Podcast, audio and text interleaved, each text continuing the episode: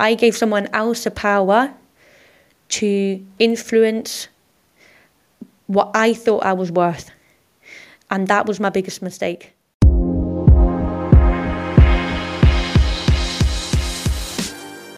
Hey everyone, welcome to our podcast, The Bold Tackle. We are your hosts, Sophie Howard and Oliver Howard, and we are ready to tackle bold topics in sport, Highlight the women's football industry. and speak about the unspoken. If you are ready to get an insight into what really goes on behind the scenes, join us on our journey and listen in. To the Bold Tackle.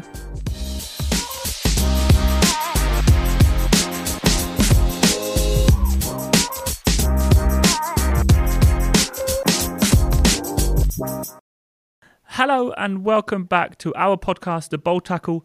Sophie, lovely to have you here again. Just tell me quickly, what's the weather like in the UK? Because it's been so grey over here in Germany. Well, I'm looking out of the window now and actually the sun is shining, but let me tell you, it's been absolutely horrendous.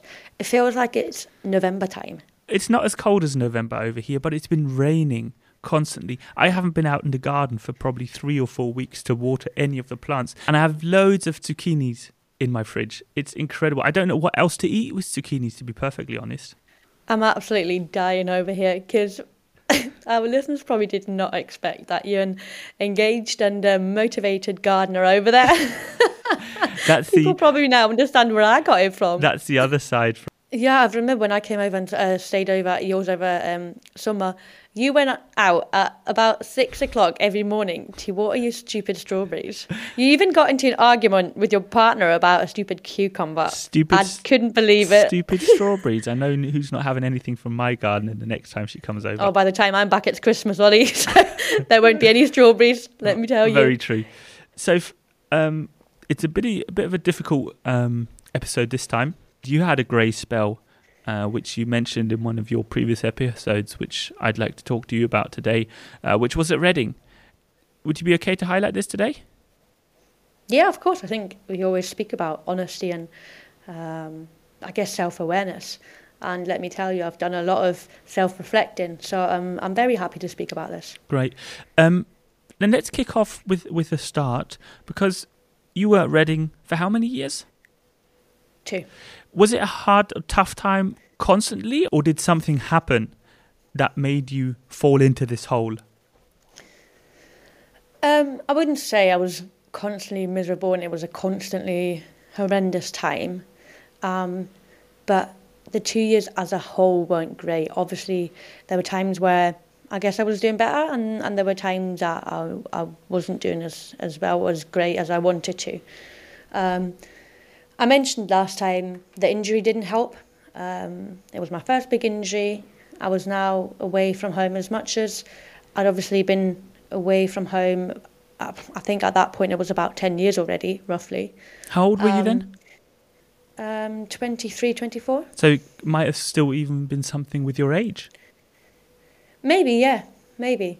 Um, and as I said, uh, there's been a lot of self-reflecting, so I've I've almost come up with a toolkit how to deal with these situations. But I'll I'll go and get into that a little bit later. Um, but yeah, the injury didn't help. I think what also didn't help was I hadn't set up a social network outside of football, which I now have realised is absolutely crucial. Um, but I think one of the the biggest and silent mental struggles we deal with in football is rejection. And the job we do, rejection is hard enough anyways. If you're not selected to play, you're disappointed, you at times potentially blame yourself. It is something you have to learn with. And we all go through it at some stage throughout the career. Um, and as I said, that is hard enough. But when you now add being ignored and being made to feel irrelevant, that when it hits it completely new level. Do you think they do it on purpose? Because obviously I played football not at the level you did. I think I've covered this quite often. Maybe I should shut up about it. But I had this type of rejection as well when it was when you're injured and um, you do feel like you're ignored. But do you think the coaches and the staff do it on purpose? Don't you think their focus just switches? I think when you're injured, you automatically you're not a priority anymore, which is which is completely normal, and you have to learn to deal with that. Um, you should always be your own priority, but in that moment, you can't serve the team anymore, and that is fine. The rejection I'm talking about is when you're fully fit and you're pretty much disregarded. And you saying, um, do they do that on purpose? Interestingly, over summer, I had quite a few chats with Dad about it because um, you know, Dad loves these conversations as well. it was actually quite cute yesterday when we were chatting he called these mealtime conversations, which I thought was really cute. We we always call them dinner time chats or dinner time discussions. And it was actually really cute. He called them mealtime conversations. Shout out to Dad. Anyways, um, we'd been spoken about that, and, and I asked the same question. And Dad gets quite, mm, I'd almost say, passively aggressive about, it because you know how dads are. How can you do that to my daughter? The fact that I'm now in a completely different place and, and I've, as I said, acquired a toolkit, dad almost can't let go. And I had to have a word with dad and said, Dad, I've let go, you need to let go as well. Anyways, back to the topic. He sent me a quote, which I think is quite, not a quote, sorry, a definition, which is quite um, telling. And it says, ignore implies a failure to regard something obvious. So if you ignore, you are doing something, um, you're shying away from something obvious. So almost, it is on purpose, yes. I think the whole injury aspect, that's two different things. Um, I will talk about injuries in a bit, but the disregarding the rejection on the pitch when you are fully fit um, is something we all deal with. The ignoring for me is what's done on purpose because we're shying away from that leadership. Um, I think it's a very interesting definition, which I didn't know before either. Don't you think that we as a family, now we're talking about you and the rejection uh, you had, um, don't you think we are biased? Don't you think a lot of the times when people talk about the coach ignoring someone, it's the self reflection which is missing as well? Um, at times, yes. Um, I think I'm thinking back to my situation and, and trying to relate what we're discussing to my situation. Um, yes, of course, you yourself always think you should be. Um, you should always think you, sh- you, should be on the pitch. Why are you playing otherwise? I think. Mm. And when you when you're not put in the starting eleven, you should be disappointed. I've never met anyone or come across anyone that is not disappointed, and you should be, and you're allowed to be. Obviously, there's a time and place for it, and when it comes to game day or, or match day minus one, you have to be in full support of the team. However, I think what my biggest learnings are first of all, this ignoring is almost the worst feeling. Whatever it is, I can deal with it. But not knowing and not being spoken to is, first of all, a lack of leadership, but is the worst thing to deal with. The worst thing everyone deals with is the unknown, I think, the uncertainty. Very good point here as well, because I can relate this to business, and this is about communication. When communi- communication is missing, then that's where the hole is because you don't know where you stand. Um, and this can be um, displayed on any parts of life. Communication is so important. And when you do shy away from these conversations and when you do ignore it, that's when you start falling into a real hole because you don't know where to start, where to work on yourself, what to improve to get back on this pitch in the starting 11. Yeah, 100%. And as you said, this lack of communication and, and I call it lack of leadership didn't only happen at Reading. It happened at other clubs as well. I experienced it in my first year, year and a half at Reading. Um, I, I was now in a different place. I'd, I'd learned from, I'd learned my lessons, I guess, um, because when I do my self-reflecting and I'm grinning at myself because all my friends that will be listening will probably roll their eyes and like, yeah, so I've self-reflected again.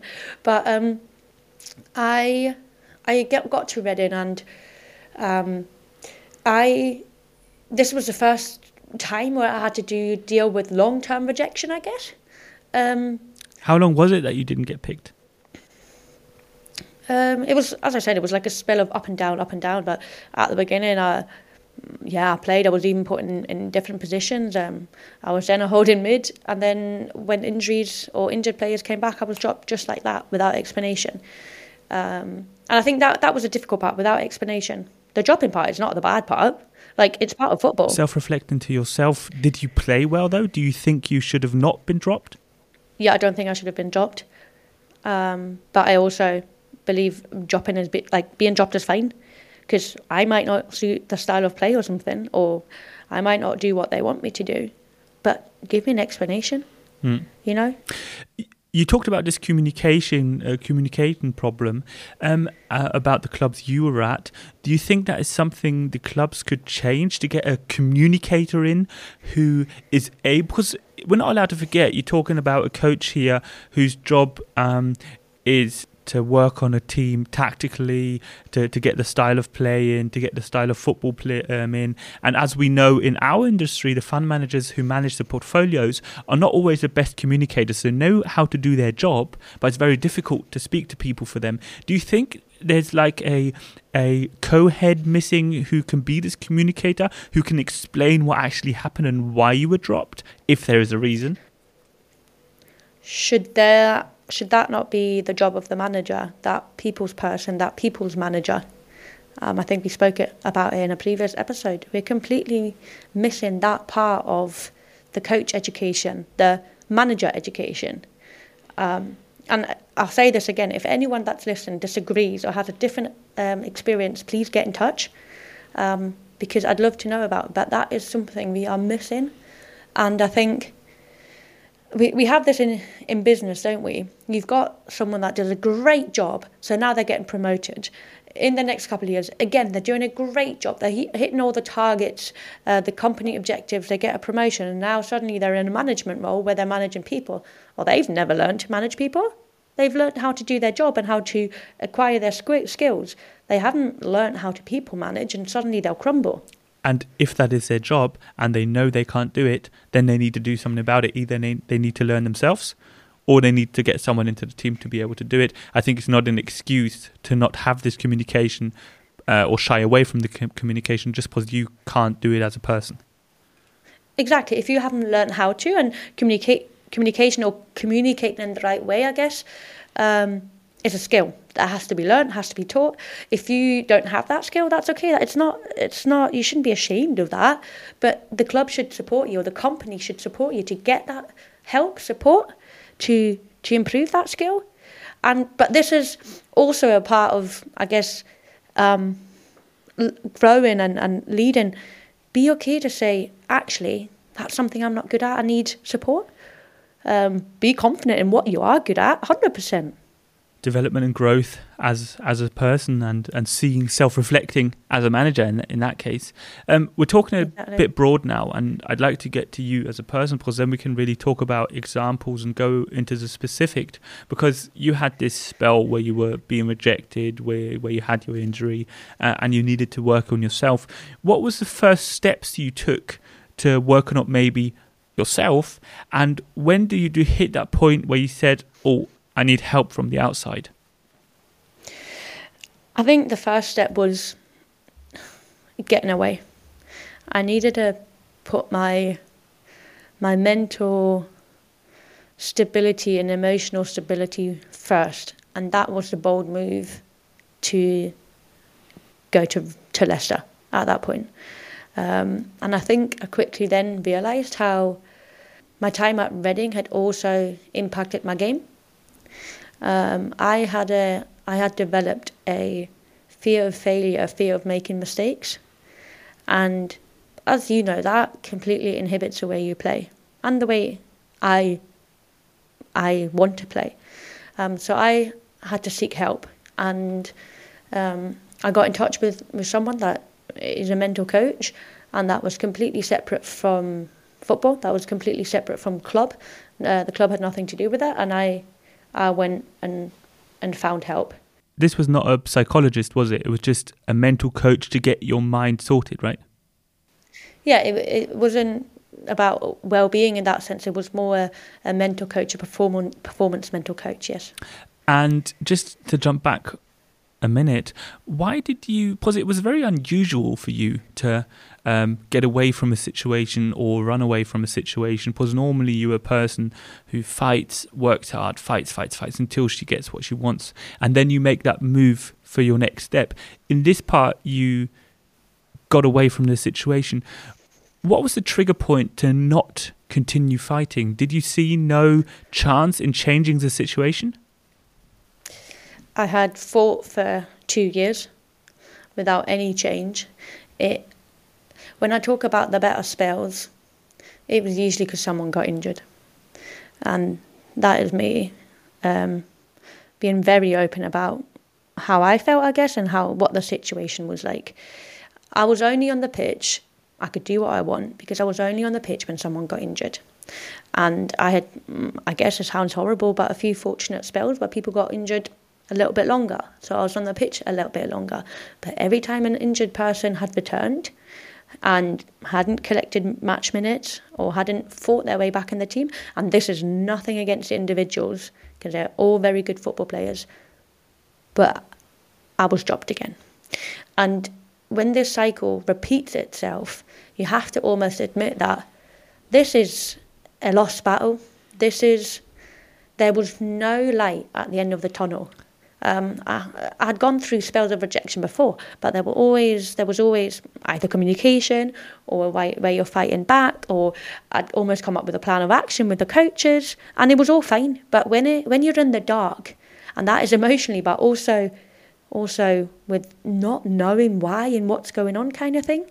I mean, towards the end, I pretty much figured out what's going on. I would never play as, uh, if everyone was, was fit. I would, I just simply wouldn't play, and then I had to. It's not for me. It's not running away. Away for me, it's finally admitting that. Do you know what? There's there is no fighting left here. Um, I would also like to talk about the team just for one second here, because uh, a football team is a bit like a family and the siblings part. That you always fight against each other because you always want this spot or you always want the attention from the parents, which is totally normal. But in hard times, you do stick together. Did you get that feedback from the team as well that they didn't know why you were not playing? I got kind of the comments of we don't understand either, hmm. which I guess is nice to hear. At the same time, it doesn't help your situation. Yeah. I'd almost prefer someone saying, yeah, because you were shit. Yeah. It's a bit of a useless like, comment, isn't it? I, well, we don't understand. Do you know what? you stay in the dark? Yeah, because you know what? It, it was um, meant really well. Um, yeah, it just didn't help. So you seeked out your mental coach. Talk us through that a little bit. What did he do? Where did he start? How did you he get Soph back? Um, it was a how did I get to this situation? So I had to tell him um, why I think I needed support, why what I'm expecting from him, and that was to get the old self back, um, and to find ways of laying off what had been ingrained in me at, during my time at Reading. And this, unfortunately, was this developed feeling of fear of failure, fear of making mistakes. So I wanted my freedom back. Um, and the processes we went through, uh, there were loads of different ones, but it was it was almost opening the, these barriers. I'm, I'm trying to kind of explain it non-scientific, but open these barriers to your unconscious mind, where all this trauma, I guess I call it, is stored, to then address it and deal with it. I have a grin on my face because it sounds a bit like hocus pocus for me. Could you give an Could you give an example? because it's really difficult to. So you see uh, family members and friends all around you, and they have these traumas from all different stages in their life, and for them it's very very hard to let go if they ever manage to let go. Um, and you here uh, managed in a couple of months to let go of your fear of failure, which some people never get rid of. What did you actually do to do it? Can you give us examples? Yeah, let me correct you real quick. I worked with this guy for two years. Ah. So for the whole of two years, yeah, the whole of two years, I worked with Rich. Um, yeah, and it did did wonders in a sense of my development. Um, I was fully aware that it wasn't a, a box ticked as soon as I sought help. It was hard work, and I was always going to go back into this this fear of making mistakes, and I just had to then yeah, um, build my toolkit to get out of it. Um, a big, big thing we worked on was language. From, you know, when you make a mistake in the game, instead of dwelling on it and being, oh, Sophie, idiot, it was now, don't matter, like, let it go, you'll get a ball, the ball again.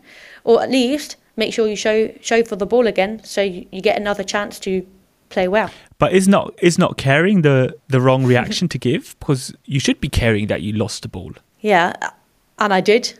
I cared too much. I forgot that I will get another chance. And this this language, like we laugh about it because it actually, if I say that to you now, you're like, oh, I didn't, you didn't need a coach for that. I could have told you. well, yeah, one hundred percent, one hundred percent. But this was a two year process of every session. I wrote notes and I told him what I did well and what I needed to work on for the next session because we reworded it from what I didn't do well to what I needed to work on or what my focus was to do well next session. And this went for two years, every single session. Um, so that was the basics, the foundation of this change in this language. And then it was about, um, we often envisioned, and it had a lot to do with um, visualization. So it was, it was a lot about imagining your best performance yet, your best performance you've ever had, or you could even go further than that. And to get these pictures and this feeling into you, to then take that onto the pitch that's also something we worked on. And this is the whole time, or is that especially before training or before a match, or? Um, so these are mainly the things we did dur- during our sessions, and then I had recordings where basically what we did in the sessions uh, we recorded, and I could listen to these before big games or games in general, or even sessions if if I wasn't feeling mentally ready. Um, so as much as these processes were only actively worked on during the sessions, I had access to them and used them at all times when I felt I needed them. Because even even post now, there's still spells where I probably feel, I guess, I am more confident, I am less confident, I am talking to myself in a better way or a worse way. Um, so I'll need them again, and I'm fully aware of that. But just right now, I, f- I feel in a great place, having worked through these two years, that I kind of I would not know what, because I'm not the expert, but I would know what helps me. So is it a change of mind? Is that a, ch- a change of thinking that you need to develop to, to get to the stage where you are now? Yes, 100%. I think changing that mindset, the way I think, is what got me to this point. And I needed help from Rich to get to this point. And I'd like to talk about my time at Reading, just real quick again, because I also play a part in this. And this comes from me thinking about why did it go so wrong? And I say wrong is because I've never changed as a person as much as I did at Reading. And that is not me. But I was so desperate to just fit in. And also, I was seeking validation. And what I mean there is, I made the mistake of allowing someone else to dictate my worth and also to influence and affect I saw myself. I gave someone else the power to influence what I thought I was worth. And that was my biggest mistake because that's where all this, I guess, insecurity at times, but also this um, this downward downward spiral of it affected my performance, it affected my life. This is where it came from, and this is my biggest lesson from my time at Reading. And do you know what? It, it was an awful time, and I'll admit that, but I'm almost glad that I had to go through this because that is a huge lesson learned. And I'm, I'm a lifetime ahead of all of this now, but someone else might have to go through something similar or somebody's at the beginning of their career and do you know what? You'll have to go through injuries and you'll probably have to go through rejection and probably being ignored. But but if this helps one person to not kind of let themselves drop the way I did or this is doubt, all worth it. doubting themselves the way you did. Yeah. Um, uh, it's yeah. funny because the, this quote from Jurgen Klopp came to my mind. You were a believer when you started your career. You, all you wanted to do was play football. Everything else didn't really matter, the money and whatever. And you got into a situation where you were under pressure, where you were not playing, where you were doubting yourself, where you had a lack of confidence, and you needed to change that. And remember when Klopp came to Liverpool? We have to go from doubters to believers. And this is maybe the process you had to go through to find back to your career and to find Soph and to find the love of football again? Yeah, I think doubting yourself is is what really happened, and um, that quote, yes, but also you know how you say if you don't believe in yourself, why should anyone else do? Oh, great. That's something I learned. That's something I learned my, during my time at Reading, And again, I don't wish this upon anyone else. But you know what? If you have to go through that, be glad that you get the opportunity to grow and learn from that. And to come back stronger. Exactly. And this mindset has only come through or over a spell of what's that, three years now, where I've been working on this. So don't think I've got all the answers, not at all. I still make many, many mistakes in that regard. But at least I could see this as a lesson learnt and an opportunity to grow. And how did that change your life in general as well? Because we talk about football a lot, but we're not allowed to forget the person, Sophie. Um, did that ch- affect your life very much, or was it I'm a I'm a doubter at football, but as soon as I get home, I know I'm loved and, and I'm all okay? Now to then is very different. Now, if something like that happens, I can separate really well. Maybe the stage of my career I'm at, but I think more importantly, I've created a life outside of football. I have friends that have nothing to do with football. I um, have a certain way of living that whether football goes well or not, I'm still me and I still do me. That was very different at Reading because I think I've told you this before. I could not identify with the club, and I could not, I could not settle. At all times, I was under tension why can you identify with the club? Because it wasn't the club's fault. Um, it was the manager's fault in this case, wasn't it? Yes. I think the manager and surrounding staff had a lot of power in the club. Mm, okay. On the women's side, and this might that might sound harsh, but unfortunately, I've experienced a couple of times that that people in power create their empire at the detriment of performance. And that is not only what happened, I think, at Reading. I've experienced it elsewhere as well. And that is, I say, what kills me mm. is when performance doesn't matter anymore. When politics matters. When people wiggle their bay and yeah, yeah. Thanks for helping me out here because I was getting like, uh, yeah. I think sometimes, unfortunately, I think managers sometimes pick people that are easily bent and that that don't stand up for if something's not professional and if there's no integrity and then you're unfortunately missing out because mm. no one wants to hear about your shout for integrity. I can hear your frustration in this. So maybe let's just jump back to this mental coach one last time because you gave us a basic in, in changing language. But give us an example that was maybe mind blowing or that you thought this cannot work, but it actually did. Have you got someone that really annoys you, really gets under your skin, a person? Yeah, of course I do. Okay but obviously I'm not Rich here, so I can't do this. But this is just an example. So I had quite a few of them, but that's also the mental state I was in. I hope I so was I not one of them. upon myself, I guess. no, trust me, my family was not. I'll talk about family and the the power of family in a sec. But imagine these people with a cartoon character voice.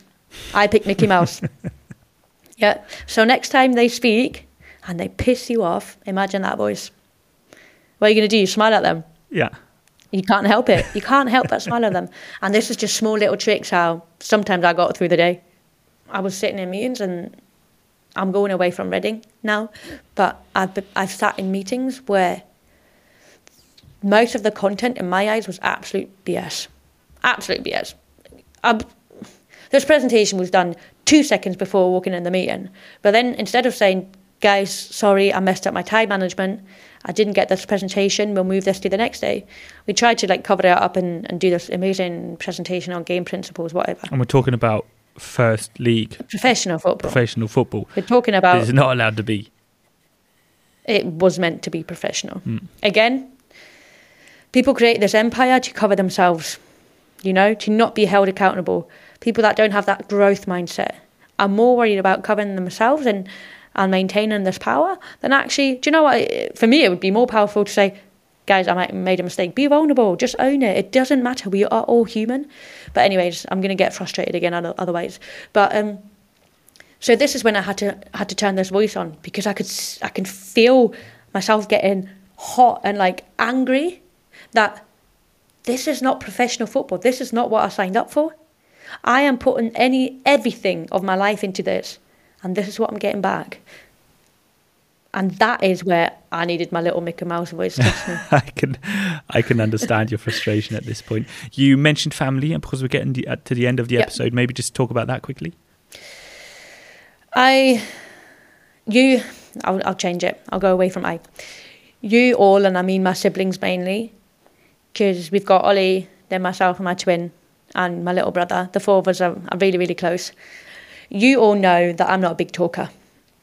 We wonder where Ed got this from, and he doesn't talk about his problems. Trust me, he's probably got it somewhere from me. Um, I'm the best advice giver. I don't ever take my own advice. So I'm a. You all know now. I'm a. I'm a rubbish talker. My time at Reading had a massive toll on my family, and I was so mentally exhausted that I didn't know where to turn but to bring my family, and seeing how much it affected them because they could never ring me and say, "Soph, how was your day today? What did you do?" Or, "Oh, I saw you went away. Blah blah. How was it?" It was, "Soph, are you doing okay?" Um, Soph, what happened today? Almost, do we need to be careful for an explosion? Do we need to be aware that you might be silent for five days because I'm dealing with my own struggles? Anyways, I realized, or realizing how much toll this had on my family, I unconsciously made this decision that if I have to go through something like that again, I don't want them to suffer again. It just increases a keep it to downward spiral as well, doesn't it? Yeah, yeah. So I I kept everything beyond Reading to myself. Is that healthy? No, it's not. I'm fully aware of that. As I said, I still make mistakes, but that was my way of now coping and protecting my family. I over the years, I've just never shared with all you guys.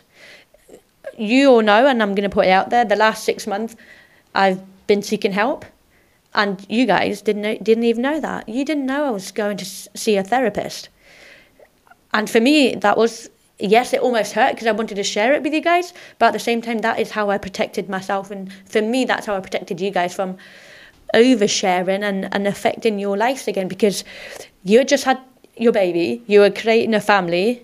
I was more looking forward to getting pictures from you and and your family than sharing what was going on.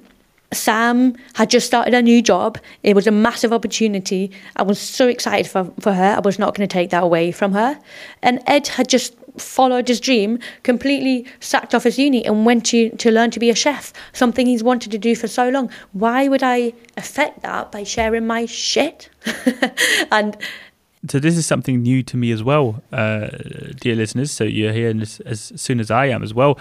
But um, to respond to this, uh, I think if there's one place you should turn to, no matter what stage in life they're at, at it's family, um, and that's why I think it's important to find. So we've made this discussion um, publicly, and um, it's going to happen that we hear about stuff for the first time publicly. But I think if you should turn someone, it's family, because that's the only one who will understand and the only one that will take time for you.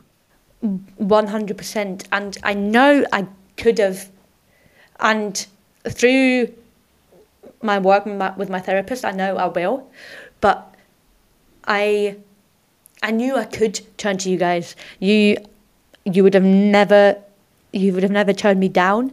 You would have just sat there and listened without trying to fix me or fix whatever. Um yeah i think it was a way of protecting. I think it was a way of protecting myself. Um, and the hardest thing as well, you, we discussed the last last season about the the relegation battle. I spoke to Dad when I went to Dad's again, um, and whether when I went to Scotland to see Mum, I spoke to both, and I, I also said, why have I not known about all of this? There were things about something that happened at Sam's work. And I speak to Sam almost every day. Sam's my twin, everyone.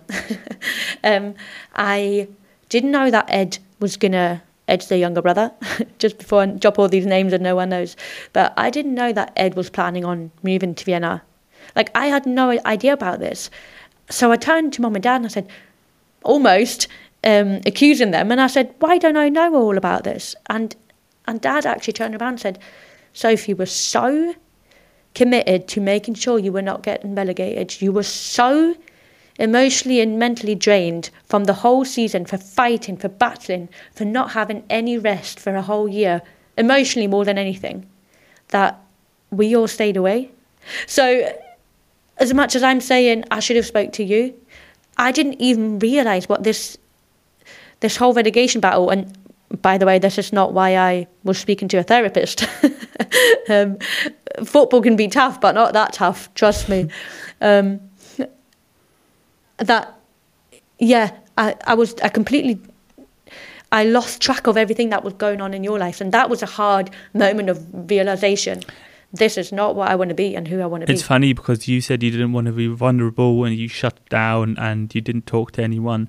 Uh, when we're talking about the manager, you said it's better to be vulnerable and to tell the truth uh, and to talk about it. So it's interesting how this self reflection is always a little bit different to the outside. It's, yeah. it's difficult to be honest with yourself. And I think um, because we're coming to the end of the episode, maybe this is something we should talk about in the future.